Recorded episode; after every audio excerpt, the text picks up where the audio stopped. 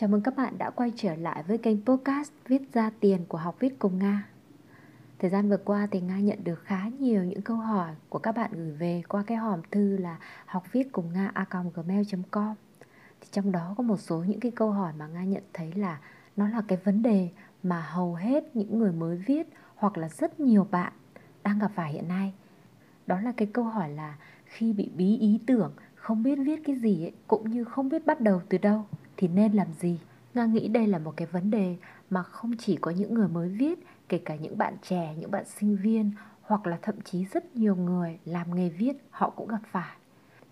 Theo kinh nghiệm của Nga, bất cứ ai làm nghề viết hoặc là đam mê viết lách thì cũng sẽ có lúc rơi vào cái trạng thái này.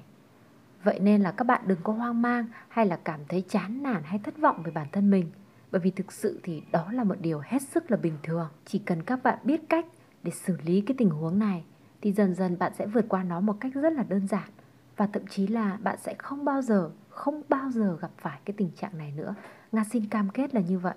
Đối với những người mà mới viết hoặc là chỉ coi viết giống như là một cái thứ để giải trí này, giống như một nơi để chút bầu tâm sự hoặc là giải tỏa nỗi lòng, thường thì khi mà gặp phải cái tình trạng là bí ý tưởng hoặc là không biết viết cái gì nữa thì họ sẽ chọn cách là nghỉ ngơi này, thư giãn và chờ đến khi có cảm xúc thì mới bắt đầu viết.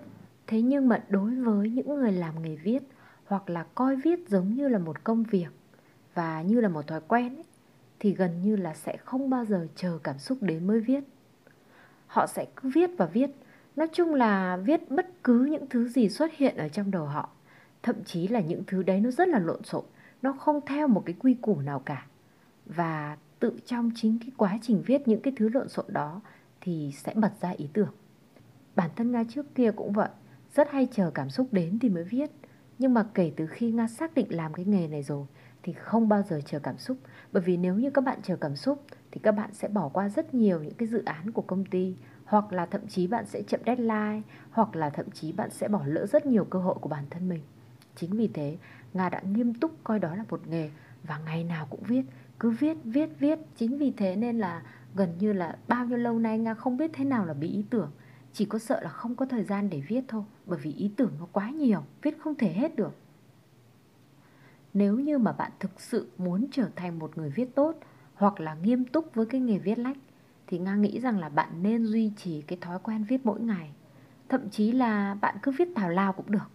Mỗi ngày bạn cố gắng là viết khoảng 15 phút là ít nhất. Còn nếu nhiều hơn thì có thể viết 30 phút, 1 tiếng, thậm chí là nhiều hơn thế. Và nhớ là sau khi mà bạn viết xong cái lượng bài của ngày hôm nay thì bạn hãy mở lại cái bài cũ của ngày hôm qua, sau đó đọc và chỉnh sửa lại. Cứ đều đặn như thế, lặp đi lặp lại thì ngay chắc chắn là không cần nhiều thời gian lắm đâu. Chỉ khoảng 1 tháng thôi là các bạn sẽ thấy là mình không bị chờ cái cảm xúc đến thì mới viết được nữa. Ngoài ra thì Nga cũng khuyên bạn nên cài một cái phần ghi chú ở điện thoại hoặc là mang theo sổ và bút ở bên người, để mà bất cứ khi nào ấy bạn có một cái ý tưởng gì nảy ra ở trong đầu ấy thì hãy viết ngay cái ý tưởng đó vào điện thoại hoặc là vào sổ. Nhớ là phải viết ngay nhá, nếu không là sẽ rất dễ là quên. Thậm chí là nhiều khi đang đi đường mà nghĩ ra ý tưởng, Nga cũng tạt xe vào lề đường viết. Nó chỉ mất có độ mấy chục giây thôi, bởi vì mình chỉ gạch ra cái ý chính thôi. Sau đó thì khi mình về mình có thời gian mình sẽ triển khai kỹ hơn. Và chính với cái cách làm này ấy, thì lúc nào Nga cũng có một cái kho ý tưởng rất là lớn ở trong máy tính ấy, nên là không bao giờ Nga bị bí ý tưởng cả. Còn nếu như bạn nào mà đã áp dụng tất cả những cái cách Nga vừa hướng dẫn ở trên mà không cảm thấy bản thân có sự cải thiện ấy, thì các bạn cũng có thể tìm ý tưởng ở trên mạng hoặc là trong sách báo. Giả dụ như là ở trong cái suy nghĩ của bạn bắt đầu có một cái ý tưởng về mùa thu chẳng hạn, thì bạn có thể lên Google và tra cái từ là cảm xúc mùa thu, hoặc là thông điệp mùa thu, hoặc là thậm chí nhiều khi Nga mở những cái ca khúc về mùa thu ấy, để Nga nghe. Sau đó thì Nga có thể lấy được cảm xúc của mình. Ngày xưa Nga nhớ nhất là vào cái hồi tầm tháng 4 ấy, nó cái thời tiết mà nó chuyển mùa, giữa mùa xuân chuyển sang mùa hạ, thì nó có cái không khí nó giao mùa, nó khiến cho mình có một cái cảm xúc mà mình không hiểu là cái cảm xúc gì và cũng không định nghĩa được. Thì lúc đó Nga mở một cái ca khúc là Tháng Tư Về do ca sĩ Khánh Linh thể hiện ấy. Và khi nghe cái ca khúc đó thì tự nhiên cái cảm xúc nó ùa về, nó rất là đong đầy. Lúc đó thì các bạn viết thì nó sẽ rất là tuôn trào những cái cảm xúc, và thậm chí cảm xúc nó chứa trong từng câu chữ một. Ngoài cái cách là tra ở trên Google hoặc là nghe nhạc, thì các bạn cũng có thể tìm đọc những cái cuốn sách hay những bài viết có liên quan đến mùa thu, thì từ đó bạn cũng sẽ có thêm được nguồn cảm hứng để viết. Có một cái lời khuyên mà Nga biết là các bạn đã nghe rất là nhiều, thậm chí là nghe đến thuộc lòng rồi, đó là muốn viết tốt, hãy đọc thật nhiều. Nga biết là các bạn sẽ vội là ủi câu này nghe suốt, nghe nhảm lắm rồi. Nhưng mà Nga sẽ giải thích là vì sao các bạn phải đọc. Thực ra thì Nga chả biết ở trên mạng thì người ta giải thích thế nào. Bản thân Nga thì Nga cảm nhận rất rõ rệt rằng là khi đọc nhiều, bạn sẽ biến văn của người khác trở thành văn của chính mình. Nó sẽ in sâu vào tâm trí của bạn, và nó sẽ trở thành tiềm thức của bạn. Thậm chí là đôi khi bạn cứ viết mà bạn không hiểu nó ở đâu ra. Thực ra nó không ở đâu cả. Nó chính là văn từ những thứ mà bạn đã đọc được của người khác. Tất nhiên nó sẽ được diễn giải dưới cái ngôn ngữ của riêng bạn, chứ không phải là đi copy nha. Nhiều bạn nói rằng là cứ đọc nhiều thì sẽ bị ảnh hưởng văn phong của người khác, hoặc là đọc nhiều thì sẽ bị có thể là viết bị na ná, người ta sẽ cho rằng là mình đạo văn. Nhưng mà trên thực tế không phải nha. Chúng ta đọc và sau đó chúng ta cảm nhận bằng cái ngôn ngữ của chúng ta, bằng cái cảm xúc và cái suy nghĩ của riêng chúng ta. Thực ra cùng một câu nói, tác giả có thể có ý đồ thế này, nhưng khi chúng ta đọc chúng ta cũng có thể vỡ ra được những cái ý đồ khác.